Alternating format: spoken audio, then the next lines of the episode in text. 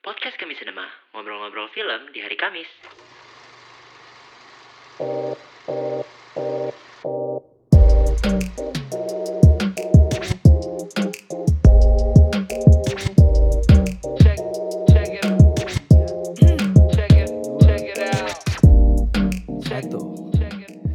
Selamat pagi, selamat siang, selamat sore, dan selamat malam buat kamu yang sedang mendengarkan podcast kami, podcast kami Cinema. And welcome to the first episode of podcast kami Cinema. Dan saya akan menjelaskan terlebih dahulu untuk teman-teman, kira-kira di podcast kami Cinema ini apa aja sih yang bakal kami sajikan untuk teman-teman?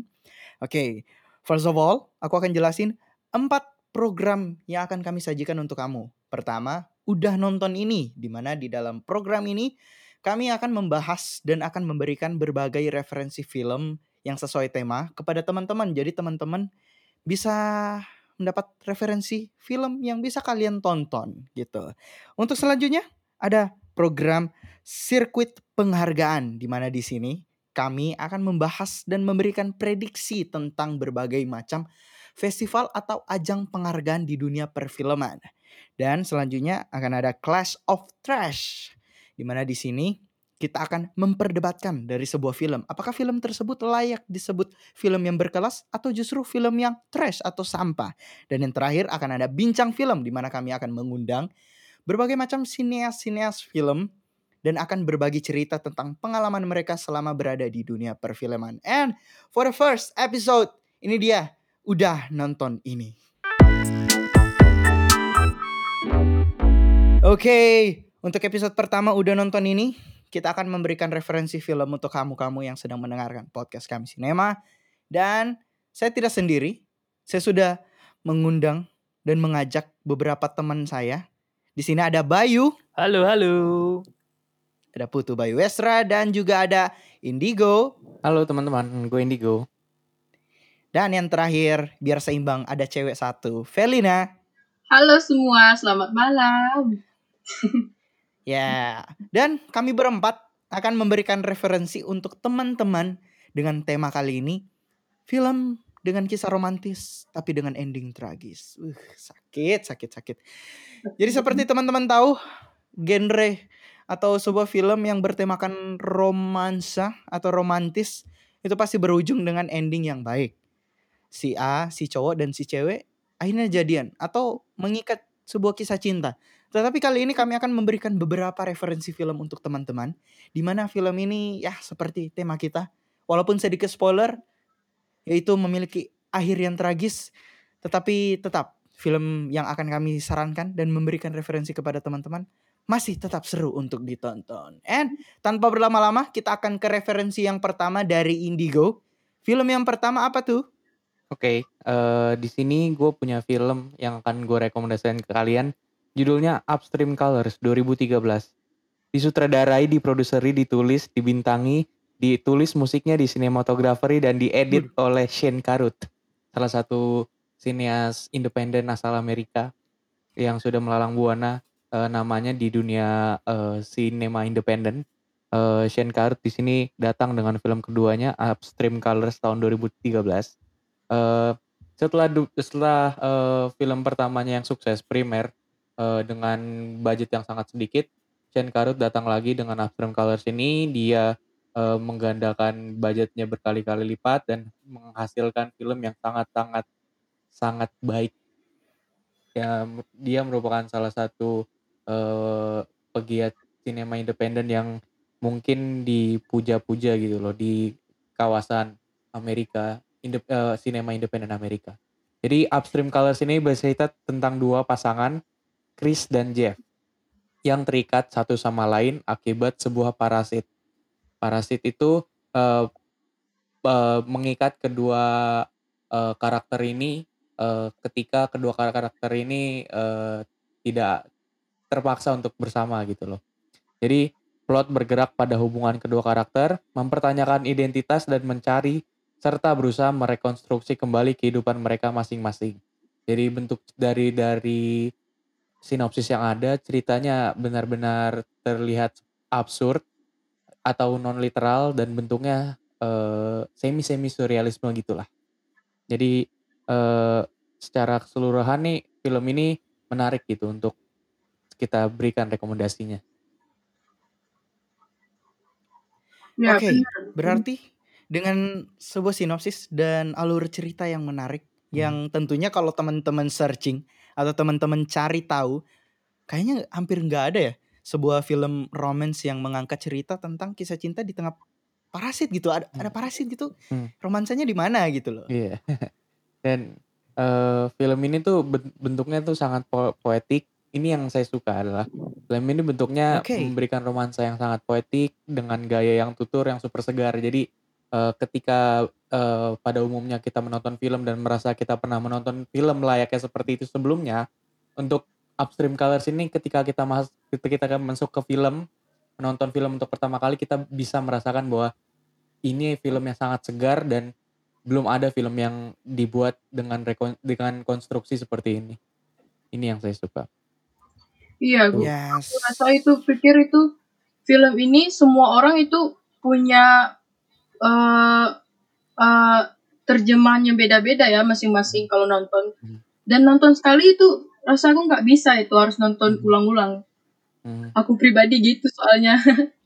Dan ya gitu gimana menurut ini- kalian sih? yang Jujur, misteri dalam film ini tuh eh, mem- eh, ada subjektivitasnya gitu loh. Setiap penonton eh, mungkin akan me- memproyeksikan kehidupan mereka ke dalam kehidupan karakter ini. Jadi tafsiran dalam film ini tuh sangat-sangat sangat beragam dan mungkin ini cocok untuk eh, me- masuk ke dalam rekomendasi film yang berujung dengan tragis gitu. oke. oke Iya bener kalau banget. dari Bayu Kalau gue sih pribadi ya banyak hal yang gue kurang paham sama film ini. Cuman ya ketika nonton ya ada suatu rasa gitu, suatu rasa yang pedih Hmm. banget gitu ketika nonton film ini. Gitu gak sih? Karena plotnya Ya, tuh dinarasikan tidak secara literal gitu loh, secara non Oh, literal. iya, iya, iya. Jadi romansa yang ada tuh dinikmatinya bukan dengan logika tapi dengan rasa dan kayaknya bentuk absurd seperti Iya. itu merupakan eh, apa namanya eh, cara kita menikmati cinta dengan sebenarnya menurut gua gitu. Iya. Jadi makanya film ini tuh bagus banget untuk teman-teman buat nonton. Damn, jadi buat teman-teman kalau mau cari referensi film atau mau mencoba merasakan sebuah experience yang baru dalam menonton film romance, apalagi dengan tema kita, dengan tema Valentine ini, tentu teman-teman butuh sesuatu yang baru gitu untuk referensi film yang bakal kalian tonton di waktu Valentine ini. Gak mungkin nonton film, ya nggak usah disebut ya film apa gitu. Yang pasti film yang sering kalian nonton Upstream Color bisa jadi salah satu referensi yang bagus untuk kamu yang ingin merasakan atau men- mengalami sebuah pengalaman baru dalam menonton film yang seperti kata Digo tadi, kalian saat nonton ini kalian akan merasakan sesuatu yang beda seperti itu. Oke, dari Digo kita akan mendengar referensi dari Felina. Kira-kira apa nih? Dari seorang perempuan pasti ada sesuatu yang wah, referensi yang wah gitu loh. Oke teman-teman, aku aku Feli akan referensi film itu yang judulnya One Day. Itu adalah film dari Thailand yang disutradarai oleh Bajong Pisantanakun. Itu dirilis tahun 2016. Jadi film ini menceritakan tentang eh, seorang pria mencintai seorang wanita karena eh, kesibukan dia, karena juga kesibukan, karena juga kurang pandai bersosialisasi, jadi dia itu sulit untuk mendapatkan pasangan. Jadi ada salah satu cewek nih yang dia demen-demen banget kayak gitu. Kalau kita sebagai orang awam ya, cara dia untuk menyukai cewek itu agak creepy ya, agak ketakutan soalnya agak ekstrim lah gitu. Jadi di sini kalian perlu nonton film ini gitu. Jadi eh aktor utamanya ini yang cowok ini dia itu punya satu harapan. Satu harapan itu bisa menghabiskan hari berdua sama itu cewek gitu. Jadi pas banget mungkin Tuhan berkehendak ya. Jadi dia bisa berikan kesempatan itu kepada si cowok. Dan kisah selanjutnya kalian harus nonton deh itu film. Itu akhirnya juga tragis sih gitu. Kalau gue sebagai uh, penonton ya, mungkin eh, mendukung tuh si cowok soalnya kerja keras harapan dan keinginannya untuk satu hari itu juga bisa di bisa dianggap wajar lah itu cuma satu hari Oke, cuman gitu. Berarti Cuman salah yang satu nilai jual dari film One Day ini yaitu bagaimana proses perjuangan dari si cowok ini. I- Gitu ya. Iya iya. Kalau gua ngelihatnya sendiri Iya. sih, bisa juga gitu sih iya iya. gimana bay Gimana, Bay? Dia bawa kayak spirit imajinatif gitu dalam filmnya me mengejawantahkan imajinasi para pria dalam sebuah film yang menyajikan premis yang unik gitu loh. Ini kayak film Thailand rasa film Jepang kalau gua nontonnya. Menurut lu gimana gue? iya Dan eh, yang menarik sih menurut gue ini butuh jadi eh, apa namanya perhatian utama ya bahwa romcom ini kan rom romantic komedi ya yang biasanya pada umumnya secara konservatif romcom itu berdurasi tidak lebih dari satu setengah jam yang konsepnya gemai-gemai seperti itu dan lucu-lucu. Tapi untuk film ini one day eh, far stretch banget. Ini filmnya berdurasi 2 jam 10 menit. Dan eh ya jauh lebih banyak daripada romcom pada tradisionalnya. Jadi kalau misalkan kalian suka dengan film-film kegemai ke- kegemai-gemaian yang panjang, mungkin ini akan cocok gitu loh. Karena gemainya nonstop. iya Hmm. Jadi di sini Benar, ada benar, pesan benar. lain juga ini untuk para pen- penonton khususnya cowok sih. Jadi kalau kalian suka itu optimis aja gitu. Wal pasti ada jalan walaupun satu hari gitu. Itu sih dari aku. Dan gue rasa Intinya ini eh, untuk mencari kesempatan ya. Mhm. Gimana, Go? Dan eh, sepertinya bentuk karakternya yang seperti tadi Feli bilang bahwa bentuk karakternya agak questionable gitu loh. Karena dalam dalam cerita di film ini diceritakan bahwa eh, sang laki-laki eh, men- menyukai seorang wanita, dia ngikutin ceweknya, dia eh, apa namanya membela ceweknya tanpa ceweknya tahu. Terus kemudian dia memanfaatkan satu hari untuk mendekati cewek itu. Ya memang sedikit eh, agak unorthodox sepertinya tapi ini mungkin menjadi kelitikan realita dari imajinasi orang-orang. Sebenarnya orang-orang ingin melakukan hal se- tersebut tapi tidak mampu melakukannya dan ini mungkin merupakan sindiran dari filmmakernya Iya. bahwa eh, emang hal ini nggak bakal ada tapi mungkin eh, ini akan menjadi hal yang berkesan gitu loh untuk penonton. Benar, benar. Bahkan eh, mungkin salah satu tujuan dari film ini dibuat untuk menyadarkan dan juga memberikan rasa relate mungkin ya kepada orang-orang kalau kalian juga pasti pernah merasakan atau berada di posisi seperti itu kayak istilahnya tuh jadi freak gitu loh pasti Mhm. ada lah Mhm. gitu loh Yes. Iya, nggak ada hal yang nggak mungkin bisa kan. gimana Jadi op- nggak ada hal yang nggak mungkin. Jadi kalau kalian punya impian, punya tujuan, punya cewek yang ditarget, jadi jangan patah semangat itu, tetap optimis gitu. Pasti ada Yes, jalan, ada positive kesempatan way. gitu. benar benar benar oke dari Felina kita ke Bayu Oke. apakah ada referensi film yang dengan ending tragis nih Oke oke oke. Masih di tahun yang sama, di tahun 2016, gue mau merekomendasikan sebuah judul film dari Jepang nih, dari Jepang. Karya Takahiro Miki dengan judul My Tomorrow Your Yesterday. Premisnya sendiri, kalau kata gue, ya unik banget. Ada kisah cinta antara dua remaja, pria dan wanita. Tapi alur waktunya itu antara pria itu bergerak maju, si wanita bergerak mundur. Tapi bisa juga dilihat sebaliknya. Si wanita alurnya maju, si pria alurnya mundur. Kalau lu nonton film ini, yang hype gimana ya? Hype pertama yang lu rasain kayak nonton film Nolan, cuman ini romance gitu. Oh, oh iya benar-benar Iya. juga ya. Nolan juga kan yang film Tenet baru-baru itu kan Iya. kayak orang-orang tuh pas nonton ini film kenapa sih ah, tiba ada yang ah, alur waktunya mundur, terus ada yang maju gitu, jadi agak bingung. Iya ya. iya. Iya, iya. Kalau menurut Kalau dari Diko Iya. gimana? Dan kayak ini film ini konsep dasarnya tuh yang menjadi nyawa di film. Soalnya kayak emang kayaknya kayaknya gue lihat pattern-pattern film Jepang, drama Jepang khususnya ya. Buk, eh, seperti ini yang berpatok pada eh, apa namanya? eh, konsep dasar atau premis yang yang sangat-sangat out of this world gitu loh. Kayak misalkan Shoplifter juga seperti itu, Kimi no Na wa memiliki eh, Iya benar-benar. eh, Mm-mm. konsep dasar yang jadi nyawa gitu loh. Nggak perlu kayak eh, teknis yang sangat out of this world lah, yang nggak bisa semua orang bikin. Nggak perlu yang memiliki karakter yang super kompleks lah dan macam-macamnya. Dia Mhm. cuma berpegang pada konsep yang sangat manis gitu loh dan eksekusinya juga sangat baik gitu.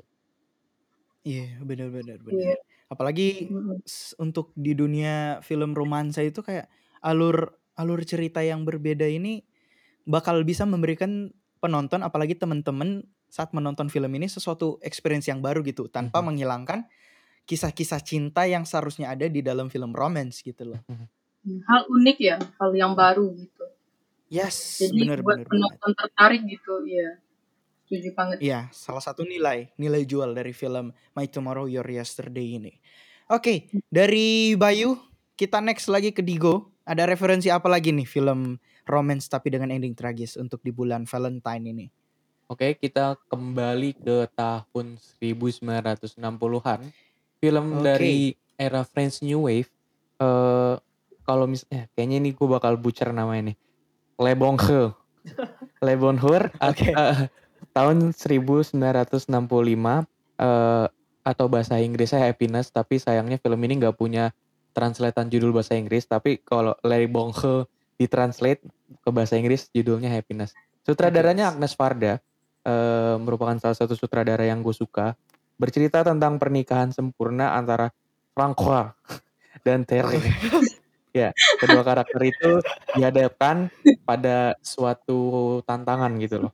Francois, Francois jatuh cinta pada wanita lain. Oke. Jadi eh, film ini secara, secara general mendepiksikan cinta segitiga, pahitnya kebenaran, dan juga kritik tentang kebahagiaan gitu loh. Asik. Oke, jadi jadi film ini nggak akan selucu cara kita nge-pronounce judul dan juga karakternya teman-teman ya. Jauh banget penyajian- ya. Dengan penyajian eh, cerita dari film Li Bon Ho ini ya. Iya Iya, bener betul. sih? Iya gitu ya. Iya. Jadi emang kalau bahasa sekarang tuh bukan film kacang-kacang gitu loh. Hmm. Apalagi seorang Agnes Varda ini adalah salah satu pionir di dunia French New Wave yang Mhm. Apalagi cewek gitu loh. Hmm. Salah satu filmmaker yang emang namanya tuh udah nggak bakal kita ragukan lagi gitu loh. Dan kayaknya eh, yang Mhm. baik dari film ini adalah penggambaran kehidupan percintaan yang jujur gitu loh. Jadi Hmm. kehidupannya tuh eh, berkonsep dari kelas pekerja eh, yang eh, menjadi nyawanya eh, French New Wave tuh. Bagaimana Hmm, benar-benar. sinema bisa mendepiksi eh, bentuk-bentuk realisme dalam kehidupan kayak misalkan Francois itu tukang kayu doang dan Terry itu cuma desainer baju murah. Mereka punya keluarga dan mereka sangat-sangat bahagia. Tapi eh, kebahagiaannya itu diuji ketika Francois me- men- mendapatkan kebahagiaan di tempat Selingkuh. lain tanpa meninggalkan kebahagiaan di rumah. Gitu. Berarti si Franco ini selingkuh. Ya, selingkuh. Jokesnya bapak-bapak sekali ya kawan-kawan ya. Aduh. Ya, jadi Jadi eh, emang- mm, ya, Eh, film ini lekat dengan Aha, aha. sentuhan feminismenya gitu loh dalam Hmm. eh, Oke. ketika teman-teman menyukai film yang eh, kecewe-cewe bukan kecewe-cewean sih lebih kayak menjiwai pergerakan feminisme bagaimana eh, ketidaksetaraan gender dalam pernikahan dan bagaimana Mhm. eh, Agnes Varda bisa menghidupi kedua karakternya. Ini tuh film yang gak bakal berhasil jika sutradaranya bukan Agnes Varda ataupun perempuan-perempuan hebat di belakang kamera. Yes, bener banget. Salah satu film yang ya emang tema dari French New Wave itu kan mengangkat realita kehidupan Iya. Prancis di saat itu dan juga eh, big salute untuk eh, sang legenda Agnes Varda bisa membawa sebuah kisah romansa di balik tragisnya realita yang terjadi gitu loh. Iya, betul. Iya. Damn. Lanjut. Oke, for the 60-an next lagi. one. Hmm. Oh iya bener. 60-an loh. Nggak ada yang bisa kayak hampir mirip-mirip Marriage Story gak sih? Yang Adam Driver gitu loh. Iya, Kan itu mungkin ngangkat Iya, iya, mungkin Marriage Story lebih eh, lebih mengambil lebih ngikut iya ya. lebih ngambil Lebih ini ini lebih ya. ngambil Ingmar Ingmar Bergman sedangkan kayak Hmm, Agnes hmm. Varda ini lebih fokus kan kalau Marriage Story lebih fokus ke eh, ini ya apa namanya apa yang terjadi di, di saat itu. Kalau misalkan Oh iya, eh, benar Agnes ini lebih fokus ke eh, konsep keseluruhannya gitu loh. Secara universal cerita ini bagaimana dan pesan Hmm, apa yang jadi- akan dibalut dalam dalam film Ah. ini. Gitu. Jadi emang kalau teman-teman mikirnya film Le He ini sama dengan Marriage Story itu bukan ya. Mhm. Cuman emang agak mirip, tapi Mhm. teman-teman bisa mendapatkan sebuah uh, sensasi baru Mhm. untuk menonton film romansa di tahun 60-an ini ya. Yep. Apalagi di era French New Wave. Mhm. Dari era French New Wave kayaknya masih tahun-tahun yang sama nih. Waduh. Kita akan dengar lagi referensi dari Bayu. Oke oke oke. Kalau bicara romance ya nggak enak kayaknya Ben. Kalau kita nggak ngomong India nih. India. Oh iya benar, Iya. apalagi dengan ciri khas mereka. Iya. Ya, ya, joget-joget. Tapi yang kali ini nggak ada joget-jogetnya. Hariannya Nggak ada joget-jogetnya. Oh. Oke, oke, ini baru nih, baru. Ini karyanya Satyajit Ray. Termasuk bagian dari triloginya Apu. Merupakan eh, final movie atau film ketiganya lah dari trilogi Apunya. Kalau kalian udah nonton film pertama, film kedua, kalian pasti tahu bet- betapa sedihnya realita kehidupan di India, betapa sedihnya kehidupan Apu. Nah sekarang di film ketiga, Satyajit Ray ngajak romance, ngajak romance untuk masuk ke film ketiganya ini. Jadi ya kalian bisa bayangin gimana romance berbalut kesedihan, berbalut kehidupan keseharian di India. Waduh. Oh, Waduh. Apalagi dengan dilemanya India di tahun itu Iya iya. benar, yang benar. emang masih kental dengan kasta, iya. Adat dengan- dengan adat, kasta, ah, adat, dengan kondisi dengan ekonomi. ekonomi juga Iya. ya. Ah, ah, benar benar benar. Kalau dari Felina ada ada nggak yang kamu rasain gitu sesuatu hal yang kayaknya harus aku ungkapin gitu dari film The World of Apu ini? Hmm, dari film The World of Apu ini aku lebih suka ke sutradaranya ya gitu. Dari ca salut lah sama sutradara seperti itu ya. Tahun 50-an kan udah bisa rangkai cerita kayak gitu. Apalagi kesulitan di zaman di, di zaman dahulu ya di India gitu, kesulitan ekonomi yang buat mereka itu survive bertahan hidup itu. Dari cara mereka itu bertahan kita bisa belajar tuh dari satu dari dari sana gitu. Eh, itu sih menurut aku dari cara mereka belajar dari kehidupan gitu menghadapinya Iya. gitu. But again, walaupun hidup tragis, pasti akan ada sebuah romansa yang bisa disajikan ya. Iya benar. Apalagi di dalam The World of Apu ini. Iya. Oke, dari film Bollywood, apalagi di era film Bollywood 59 ya, 1959. Iya, iya. Kita beralih ke referensi kita yang terakhir. Kalau tadi kita udah dengar eh, referensi dari film eh, French New Wave, film-film yang hampir bisa dikatakan film surrealisme. Pasti teman-teman mungkin nggak nggak banyak gitu yang suka kan, ataupun nggak bisa enjoyable. Nah, kata siapa kita nggak bisa ngasih referensi film yang ada di dunia kalau di dalam dunia film tuh katanya dunia mainstream gitu. Ini Fe- Felina ada nih satu referensi lagi film roma romance untuk Iya, teman-teman. apa tuh Vel? Gimana tuh Vel? iya ini genrenya populer ya jadi Hmm. semua orang bakalan tahu ini judulnya Midnight Sun itu disutradarai oleh Scott Spear eh dirilis tahun 2018 gitu ini cerita ini diambil dari penulis Jepang Kenji Kenji Bando itu. Jadi cerita ini menceritain tentang sepasang remaja yang saling menyukai satu sama lain gitu. Jadi yang namanya Charlie dan Katie. Jadi Katie ini memiliki penyakit langka, penyakit kulit langka ke- jika terkena sinar matahari, kulitnya itu bakal terbakar dan menurunkan imunnya gitu. Jadi bahaya banget itu dampak sinar matahari sama dia gitu. Jadi di sanalah perjuangan Charlie ya untuk menemui Katie gitu. Gimana ha- hanya malam hari gitu. Harus izin dulu ke orang tua si Katie. Pokoknya di sana itu ada hal yang tak terduga gitu. Jadi kalian harus nonton sih film ini biar lebih jelas gitu. Itu dari aku sih gitu. Oh, Menurut kalian gimana sih yang la- lain Ben? gue ngelihatnya kayak Gimana Bayu? ya gue ngelihatnya kayak lama kelamaan tema cewek sakit nih udah jadi tema kayak subgenre ter- tersendiri dari romance gitu loh. Karena udah banyak film-film yang mulai Setuju, setuju. iya iya Iya bener juga ya. kayak The Fault in Our Star, Let Me Eat Your Five, Pancreas. Five Feet Iya, Apart. Iya. Five Feet Apart. Iya. Mungkin Versi Tapi lokalnya Felina pasti ada alasan Iya, dong. iya. gimana? Pasti Felina ada alasan dong kenapa Midnight Sun dikasih jadi referensi dibanding Five Feet Apart dan lain-lain dong. apa sih yang unik dari Iya. film? Iya. Apa sih yang unik Iya dari film ini? ya? Yang unik dari film ini dari alur ceritanya sih gitu, alur ceritanya cara co eh, cara sutradara itu mempersiapkan ka- memberikan karakter ke masing-masing tokoh itu itu yang buat hal poin plus dari aku gitu. Tapi kalau ada versi lokalnya juga ada kok. Kalau versi lokalnya kalau Indonesia tuh kayak Meet Me After Sunset, tahu nggak? Meet Me After Sunset. Oh, oh, oh. Ah, Nah, itu tuh 11 lokal mana 12. lokal Indonesia. Iya, Adaptasi. Indonesia. Itu tuh Hmm. pemainnya Chelsea sama Billy Davidson gitu. Hmm. Itu ceritanya hampir-hampir sama, tapi pasti ada keunikan dari masing-masing film kan. Jadi kalian harus nonton tuh banyak-banyak film. Jadi ada hal yang unik dan menarik gitu. Dan Rugi melihat dari melihat dari penulisannya kan ini kan adaptasi ya, entah dari buku entah dari cerpen.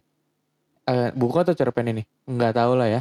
Mungkin ini kan adaptasi. Adaptasinya pun dari eh, tulisan Jepang gitu loh. Dan kita Iya. sekali lagi membuktikan hipotesa bahwa drama Jepang nyawanya tuh ada di konsep, Ah. nyawanya tuh ada di eh, premis dasar dan nyawanya itu ada di eh, fondasi cerita gitu loh. Dan film ini juga membuktikan itu bahwa memiliki premis yang eh, unik dan yang eh, lain gitu loh.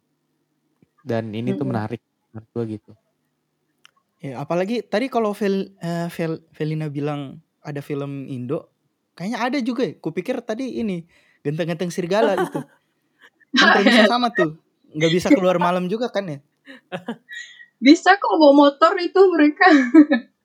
Gak bisa keluar siang, keluar malam Yang gak malam. bisa. Ben, ben, ben, Nggak bawa motor itu itu lain lagi. ben, ben. Ben, Gimana tuh, Bay? kayaknya gue punya nama yang cocok buat subgenre ini. Apa tuh apa tuh? Judul lagu Blackpink, Lovesick Girl. Lovesick Girl. Iya, Aku iya ketawa om. dulu. Ah, Iya om. Iya. Aduh, Bayu. Enggak, baik. Udah pertama lu gagal, bukannya lu diam tapi diulang jokesnya lu. Kita bukan gak dengar, Bay, itu cuma gak lucu Oh gitu. gitu. Oke oke. oke. Iya, maaf ya, Bay. ya. Kayaknya kita udah kita udah bisa tebak gitu Bayu episode 1 doang gitu. Oke, oke. Teman-teman udah sekitar 6 rekomendasi film buat teman-teman di waktu Valentine ini yang bisa teman-teman nonton, bisa kamu nonton sendiri atau bareng pasangan itu pun kalau ada dengan sebuah tema cerita yang menarik yaitu dengan akhir tragis bisa jadi sebuah referensi buat teman-teman. Dan kayaknya kita harus mengakhiri Hmm. program udah nonton ini di episode perdana kali ini. Tentunya di lain waktu kita akan menyajikan dengan episode yang lebih menarik lagi. Mungkin next kita akan menyajikan program bukan udah nonton ini tapi program-program yang lain. Tentunya teman-teman pasti mungkin penasaran program yang mana nih Clash or Trash atau yang lain-lain gitu. Kayak Debat. misalnya bincang. Iya. atau wah atau udah nonton ini lagi gitu kalau misalnya banyak yang suka kalau enggak tiba-tiba hilang program ini. Jangan, jangan. nggak ada yang tahu Oke lah daripada kita lama-lama lagi. Thank you so much buat teman-teman yang udah mendengarkan podcast kami Sinema Dengan program udah nonton ini. Nantikan, nantikan. Aduh baru episode pertama kawan. Nantikan episode selanjutnya dari podcast kami Sinema. Akhir kata saya Benny pamit Dan juga teman-teman pamit undur diri.